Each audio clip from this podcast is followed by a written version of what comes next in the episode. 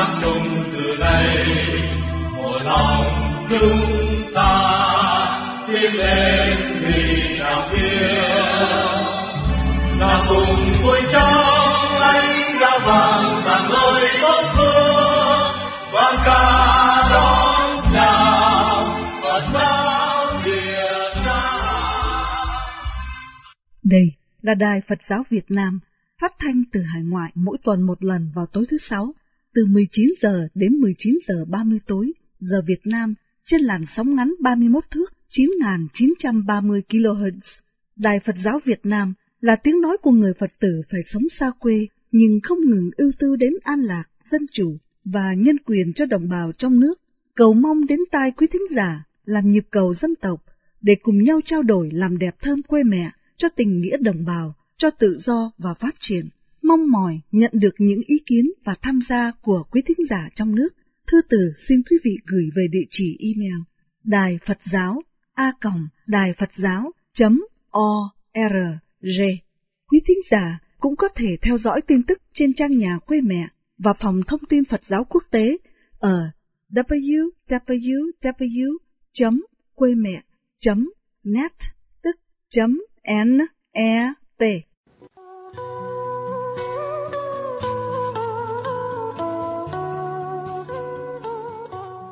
Đây là Đài Phật giáo Việt Nam phát thanh từ Paris. Ý Lan xin kính chào quý khán giả. Hôm nay thứ Sáu, ngày 26 tháng Giêng, dương lịch 2018, tức mồng 10 tháng Chạp, âm lịch đến dậu. Vào lúc năm tàng tháng tận, người ta thường làm chuyện tính sổ để xem năm vừa qua đã làm được những gì, thành công hay thất bại. Từ đó, hoạch định cho chương trình thực hiện năm tới ngày càng mở rộng, ngày càng phấn chấn, ngày càng kết quả.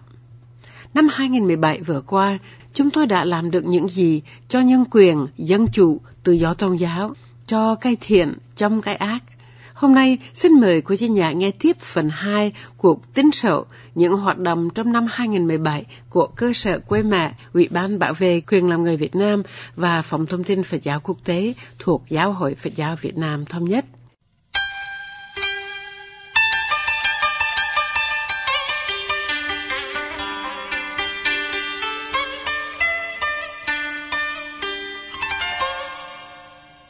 Tháng 3 năm 2017, sau cuộc vận động hành lang của cơ sở quê mẹ Ủy ban bảo vệ quyền làm người Việt Nam tại Quốc hội Hoa Kỳ ở Hoa Thịnh Đốn, ngày 1 tháng 3, sáu dân biểu Hoa Kỳ đã viết thư cho tân Ngoại trưởng Rex Tillerson vừa lên nhậm chức hồi tháng 2, yêu cầu can thiệp về tình trạng nhân quyền và tôn giáo tại Việt Nam, đặc biệt cho Đức Tân Thống Thích Quảng Độ. Đài Á Châu Tự Do đã loan tin thư thịnh cầu ấy như sau.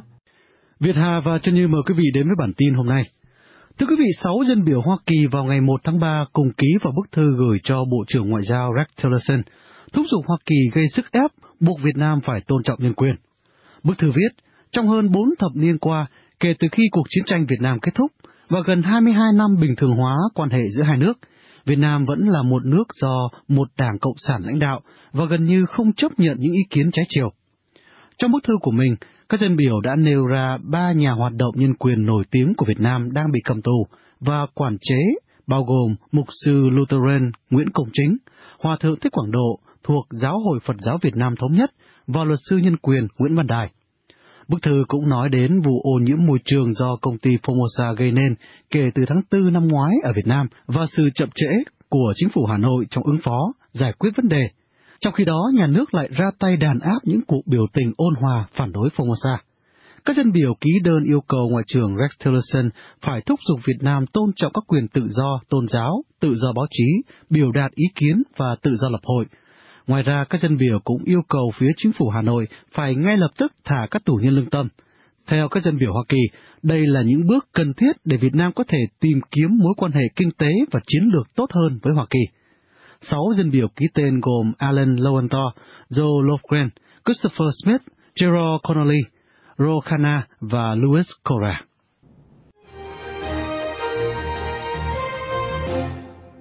Cũng trong tháng 3, cơ sở quê mẹ, Ủy ban bảo vệ quyền làm người Việt Nam báo động thế giới về tình hình án tự hình tại Việt Nam tăng cao với con số 429 tù nhân bị hành quyết trong thời gian 3 năm từ năm 2013 đến năm 2016, đặt Việt Nam vào hạng thứ 5 trong danh sách các quốc gia có án tự hình cao nhất thế giới. Xin mời nghe bản tin này trên Đài Á Châu Tự Do.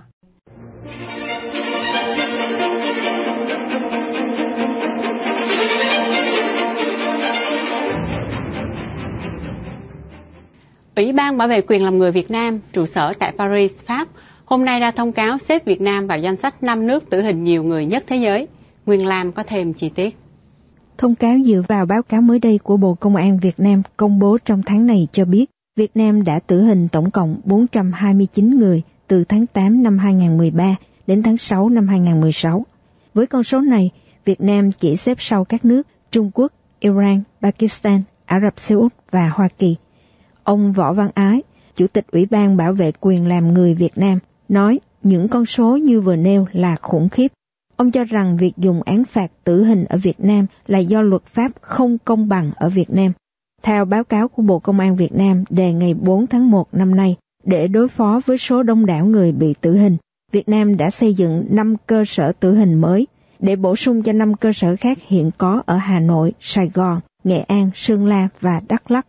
Theo báo cáo, các nhân viên an ninh đang được đào tạo gấp rút để có thể tiến hành tiêm thuốc độc cho tử tù. Báo cáo cũng đưa ra những thông tin được cho là nhạy cảm về tình hình thực hiện các án tử hình hiện tại. Theo đó, có 681 tù nhân đang chờ thi hành án trong tháng 6 năm 2016, 80 người được kéo dài thời gian chờ thi hành án hoặc phải xử lại vì kết án sai. 36 người khác đã chết khi chờ thi hành án trong 5 năm qua. Thông tin về việc thi hành các án tử hình ở Việt Nam từ trước đến nay vẫn được coi là bí mật quốc gia. Báo cáo chúng cũng cho biết, mặc dù luật hình sự sửa đổi năm 2009 đã giảm số tội chịu án tử hình từ 44 xuống còn 22, nhưng con số người bị tuyên án tử hình hàng năm tại Việt Nam vẫn không giảm. Điều này cho thấy sự thiếu hiệu quả của án tử hình trong việc giúp ngăn chặn tội phạm.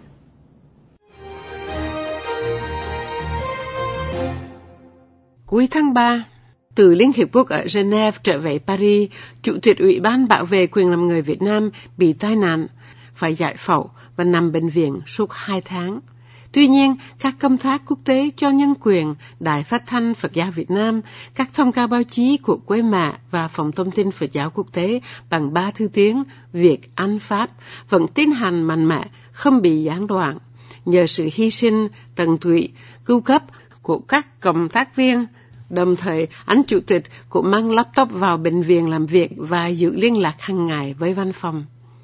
Giữa tháng 5, vừa xuất viện, ông Võ Văn Ái đã lên đường sang Đài Loan tham dự hội nghị Diễn đàn Dân Chủ Đông Á, theo lời mời của Đài Loan Dân Chủ Cơ Kim Hội, để trình bày công cuộc đàn áp các cá nhân xã hội dân sự lên tiếng đòi hỏi dân chủ tại Việt Nam.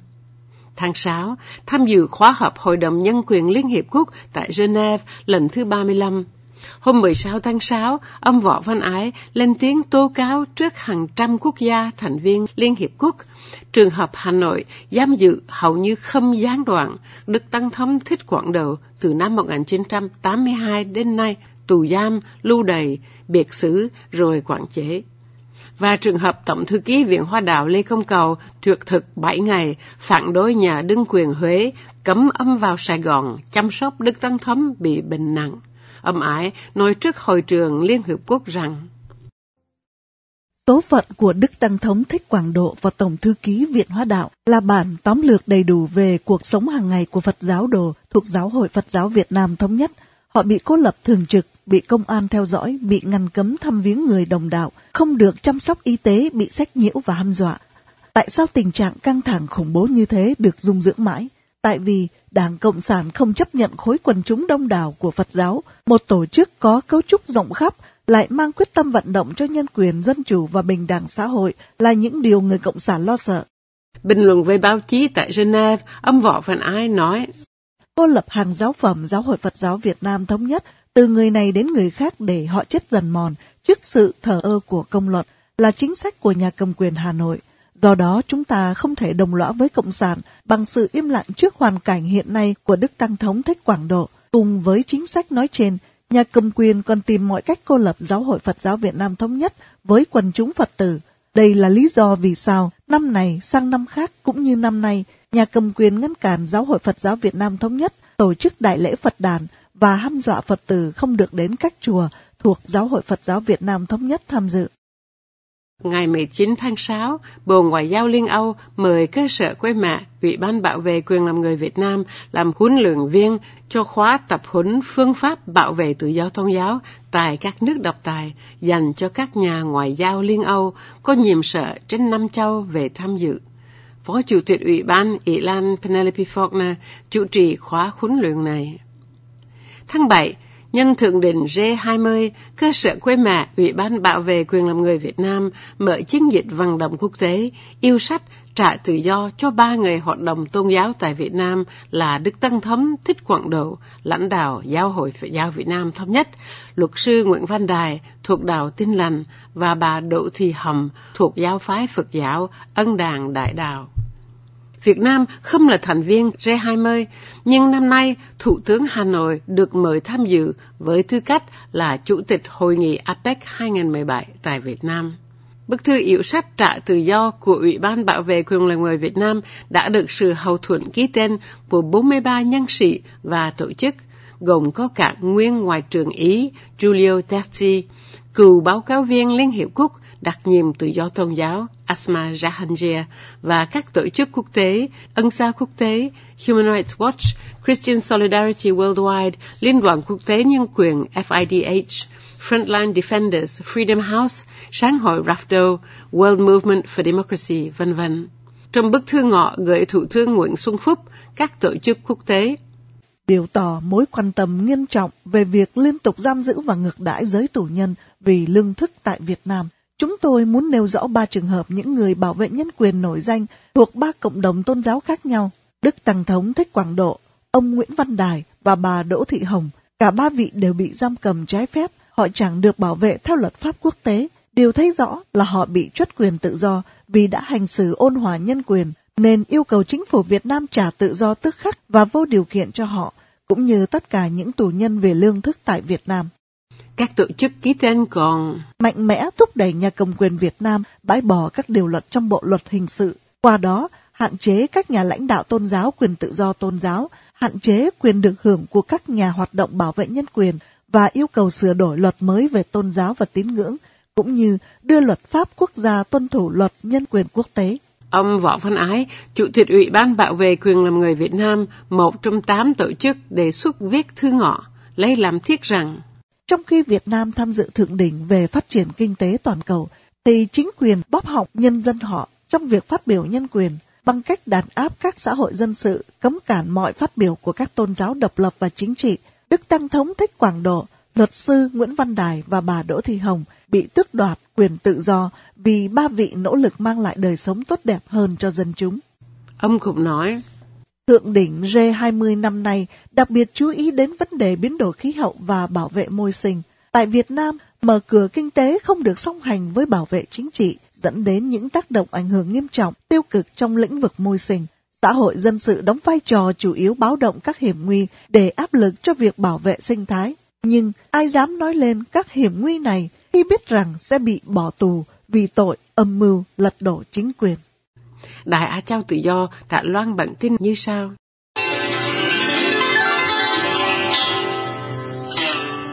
Thủ tướng Việt Nam hãy trả tự do cho ba tù nhân lương tâm là Đại lão Hòa Thượng Thích Quảng Độ, luật sư nhân quyền Nguyễn Văn Đài, nhà tranh đấu môi trường Đỗ Thị Hồng.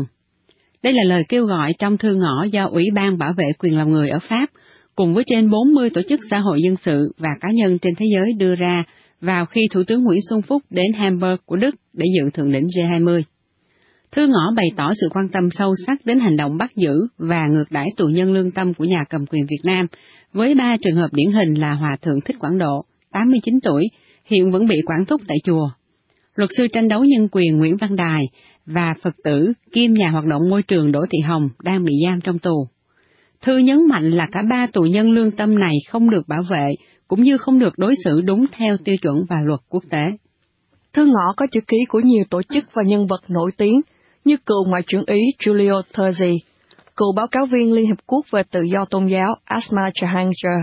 các tổ chức thế giới gồm Amnesty International, Ân xá quốc tế, Human Rights Watch, Giám sát nhân quyền, Tổ chức Đoàn kết Công giáo Thế giới, Freedom House, Phong trào Dân chủ cho Thế giới, vân vân. Thông cáo báo chí từ Văn phòng Ủy ban Bảo vệ quyền làm người ở Pháp, ông Võ Văn Ái, Giám đốc Ủy ban Bảo vệ quyền con người ở Pháp, cũng là một trong những người khởi xướng thư ngõ gửi đến Thủ tướng Nguyễn Xuân Phúc khi ông đến Hamburg dự thượng đỉnh G20, nói rằng trong lúc lãnh đạo Việt Nam đi tham dự hội nghị cấp cao về kinh tế toàn cầu, thì mặt khác, nhà cầm quyền trong nước lại làm cho nhân quyền tụt hậu bằng hành động đàn áp các tổ chức xã hội dân sự, bịt miệng những tiếng nói độc lập từ những nhà tranh đấu tôn giáo hay chính trị độc lập.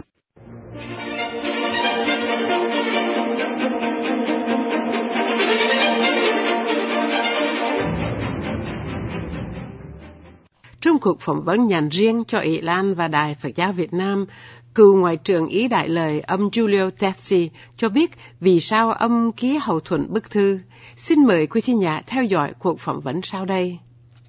Ông Giulio Terzi, cựu Ngoại trưởng Ý Đại Lời, cựu Đại sứ Ý tại Hoa Thịnh Đống, tại Liên Hiệp Quốc và nhiều quốc gia khác. Hiện nay, ông là Chủ tịch Ủy ban Thế giới về Pháp quyền Global Committee for the Rule of Law, là một trong 43 nhân sĩ và tổ chức ký tên bức thư ngọ gửi Thủ tướng Nguyễn Xuân Phúc yêu sách trả tự do cho Đức Tăng Thâm, Thích Quảng Độ, luật sư Nguyễn Văn Đài và bà Đỗ Thị Hầm. Thưa Đại sư Tetsi, Ngài vừa ký tên vào thư ngọ gửi Thủ tướng Việt Nam nhân Thượng đỉnh G20 kêu gọi trả tự do cho ba tù nhân vì lương thức. Điều gì khiến Ngài ký tên hậu thuận? We have decided to be part of this important initiative because we believe it is of fundamental importance that the international community, especially on occasions like uh, the G20 summit uh, in, in Hamburg, Chúng tôi quyết định tham gia vào việc khởi xướng quan trọng này vì chúng tôi nghĩ rằng điều quan trọng căn bản là dấy lên trong công luận quốc tế, đặc biệt nhân thượng đỉnh G20 tại thành phố Hamburg. Tại thượng đỉnh này, các nền kinh tế quan trọng nhất trong thế giới sẽ được thảo luận qua nhiều lĩnh vực, chứ không riêng gì qua sự tiến bộ xã hội và tăng trưởng kinh tế. Chẳng hạn như sự thực thi nhân quyền, bởi vì không thể nào tách rời nhân quyền – các tự do dân chủ và pháp quyền với kinh tế và xã hội trong các cuộc thảo luận tại thượng đỉnh G20. Tôi nghĩ rằng sự khởi xướng này rất hợp thời. Điều mà ta thấy hôm nay là một phong trào xã hội lớn, rộng, tăng trưởng rất nhanh trong các xã hội dân sự trên toàn thế giới, đòi hỏi các tự do dân chủ và nhân quyền. Phong trào này dâng cao như ngọn sóng thần, là điều rất hệ trọng ở giai đoạn lịch sử này, mà ta có cảm tưởng như dân chủ tự do có phần nào thoái bước tụt hậu. Thực vậy, một thực tại nồng cháy trong xã hội dân sự đang trào dân, tìm đường truyền đạt và tương tác, đặc biệt thông qua truyền thông xã hội. Một lực lượng khổng lồ đang nổi dậy. Thưa đại sứ, thư ngỏ yêu sách trả tự do cho các tù nhân vì lương thức tại Việt Nam. Ngài nghĩ sao về động thái này? The first case is the one of most venerable Thi Quang Tu, the other one of uh, Nguyen Van Dai, and the third of Mrs. Du Thi Hong. The arbitrarily detention uh, Ba trường hợp nêu lên trong thư gửi Thủ tướng Cộng hòa xã hội chủ nghĩa Việt Nam rất có ý nghĩa và cần được tố giác mạnh mẽ. Trường hợp thứ nhất là Đức Tăng Thống Thích Quảng Độ. Hai người khác là Nguyễn Văn Đài và Đỗ Thị Hồng. Những điều kiện giam giữ họ tùy tiện, tiến trình luật pháp thô thiển, không được quyền bào chữa là những điều quá rõ, quá trắng trợn, cần được phơi bày trước cộng đồng thế giới, đặc biệt cho toàn thể các nhà lãnh đạo tham dự thượng đỉnh G20 tại Hamburg. Những trường hợp này không còn mới, đã có nhiều lời kêu gọi quốc tế yêu sách trả tự do cho Đức Tăng Thống Thích Quảng Độ và Nguyễn Văn Đài, ví dụ như tại cuộc đối thoại nhân quyền Liên Âu Việt Nam vừa qua chứng tỏ rõ ràng sự vi phạm các tiêu chuẩn quốc tế khi giam tù những người hoạt động cho sự thăng tiến tự do tôn giáo hay tín ngưỡng. Có những điểm mà thư ngõ nêu lên rất gần gũi với sự quan tâm của tổ chức tôi, Ủy ban Thế giới về Pháp quyền. Đó là nại cớ an ninh quốc gia để tước đoạt tự do vì chính quyền xem họ như sự nguy hại, dù rằng họ chỉ bảo vệ nhân quyền chứ chẳng làm chi khác hăm dọa nền an ninh quốc gia. Chúng tôi tin rằng bất cứ chính quyền nào, bất cứ ai có trách nhiệm chính trị trong bất cứ quốc gia nào đều phải chấp nhận quyền được biết của mỗi người. Được biết chính sách gì đang thực hiện, những biện pháp, những quyết định của kẻ cầm quyền trong nước họ. Các chính sách ngu dần dưới nhãn hiệu an ninh quốc gia không thể được đem dùng để cản trở quyền được biết hoặc lấy quyết định pháp lý hóa an ninh quốc gia là điều không thể nào chấp nhận theo nguyên tắc thông tin tự do và đặc biệt là quyền được biết. Việt Nam đang nỗ lực vươn minh vào cộng đồng thế giới nhằm đóng vai trò quan trọng trên trường quốc tế. Làm sao định giá cho tình trạng nhân quyền tại Việt Nam, thưa Ngài? The Vietnamese and the Vietnam state is in very friendly relations with my country, with the Italian government, with Italy. Quốc gia Việt Nam vốn quan hệ thân tình với nước tôi, ý đại lợi. Thời tôi làm ngoại trưởng, tôi đã đến Việt Nam và giữ mối giao hảo với một số nhà ngoại giao Việt Nam. Nhưng quan hệ này không bao giờ ảnh hưởng và không được ảnh hưởng làm mất sự minh bạch khi cần trình bày với phía Việt Nam. Nếu họ muốn đóng vai trò quan trọng quốc tế, họ phải có trách vụ lớn trong việc gìn giữ các nghĩa vụ quốc tế cũng như tôn trọng các công ước nhân quyền mà Việt Nam đã tham gia ký kết. Chúng ta phải đoan quyết rằng nhân quyền phải luôn luôn là trọng tâm cho mối quan hệ không những giữa Ý Đại Lợi và Việt Nam, mà còn là giữa Liên Âu và Việt Nam. Tôi muốn nhấn mạnh rằng không chỉ nói hay thương thảo mà thôi. Trái lại, phải thực thi để bảo đảm nhân quyền là cốt lõi cho quan hệ song phương. Thư ngọ cũng kêu gọi cho sự tôn trọng tự do tôn giáo và tín ngưỡng. Ngài nghĩ sao về điều này? The freedom of religion and belief. How is it possible in a country uh, where there is such a rich composition of different religious beliefs and traditions? Quyền tự do tôn giáo hay tín ngưỡng làm sao có thể xem thường thứ tự do này trong một đất nước mà nền móng tôn giáo vừa đa dạng vừa phong phú theo truyền thống đã có tại Việt Nam. Theo thống kê, một nửa dân số theo Phật giáo, 7-8% theo Thiên Chúa giáo và nhiều người khác không theo tôn giáo. Đây là khía cạnh quan trọng cho quyền tự do tôn giáo hay tín ngưỡng. Làm sao có thể tưởng tượng một quốc gia đang cần tăng trưởng,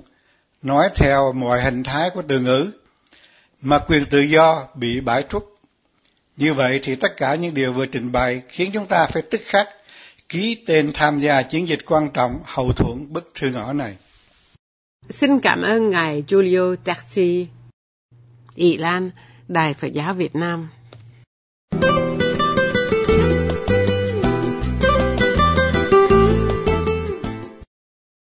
8, cơ sở quê mẹ Ủy ban bảo vệ quyền làm người Việt Nam mở cuộc vận động tại Hoa Thịnh Đốn, Hoa Kỳ. Ủy ban đã gặp gỡ, thông tin và trao tài liệu nhân quyền tôn giáo đến các mời nhân vật gồm có Scott Busby, phụ tá Thứ trưởng Ngoại giao Hoa Kỳ đặc trách dân chủ, nhân quyền và lao động, Knox Thames, trưởng ban tôn giáo quốc tế vụ tại Bộ Ngoại giao Hoa Kỳ, Victoria Thurman, vụ tôn giáo quốc tế đặc trách Đông Bắc Á Châu, Alexander Tastis, Văn phòng Việt Nam tại Bộ Ngoại giao Hoa Kỳ, Tina Mufford, đặc trách chính trị tại Ủy hội Hoa Kỳ bảo vệ tự do tôn giáo trên thế giới, và Nina Shea, giám đốc Trung tâm Tự do tôn giáo thuộc Viện Hudson, Hoa Thịnh Động. Ngày 6 tháng 9, cơ sở quê mẹ Ủy ban bảo vệ quyền làm người Việt Nam với sự hợp tác của Diễn đàn châu Âu chấm Bắc Bao Dung và Kỳ thị Tôn giáo EPRID và Văn phòng Dân biểu Quốc hội châu Âu Ramon Tramosa y Balcells tổ chức tại Quốc hội châu Âu cuộc hội luận về tôn giáo, kinh doanh và nhân quyền.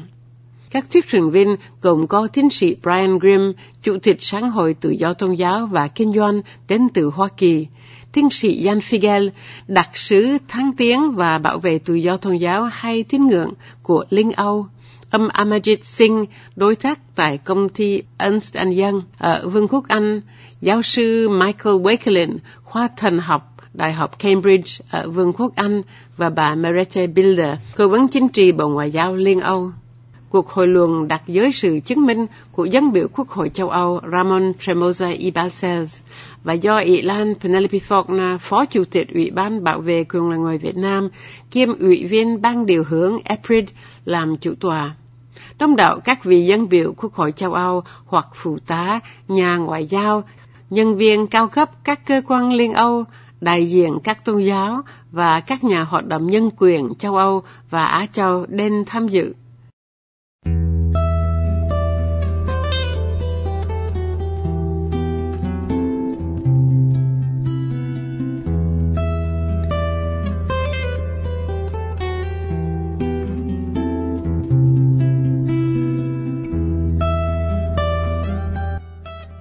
Xin mời quý thính giả đón nghe phần tiếp cuộc tín sự hoạt động cho nhân quyền, dân chủ và tự do tôn giáo của cơ sở quê mẹ, Ủy ban bảo vệ quyền là người Việt Nam và Phòng thông tin Phật giáo quốc tế trong chương trình phát thanh tới.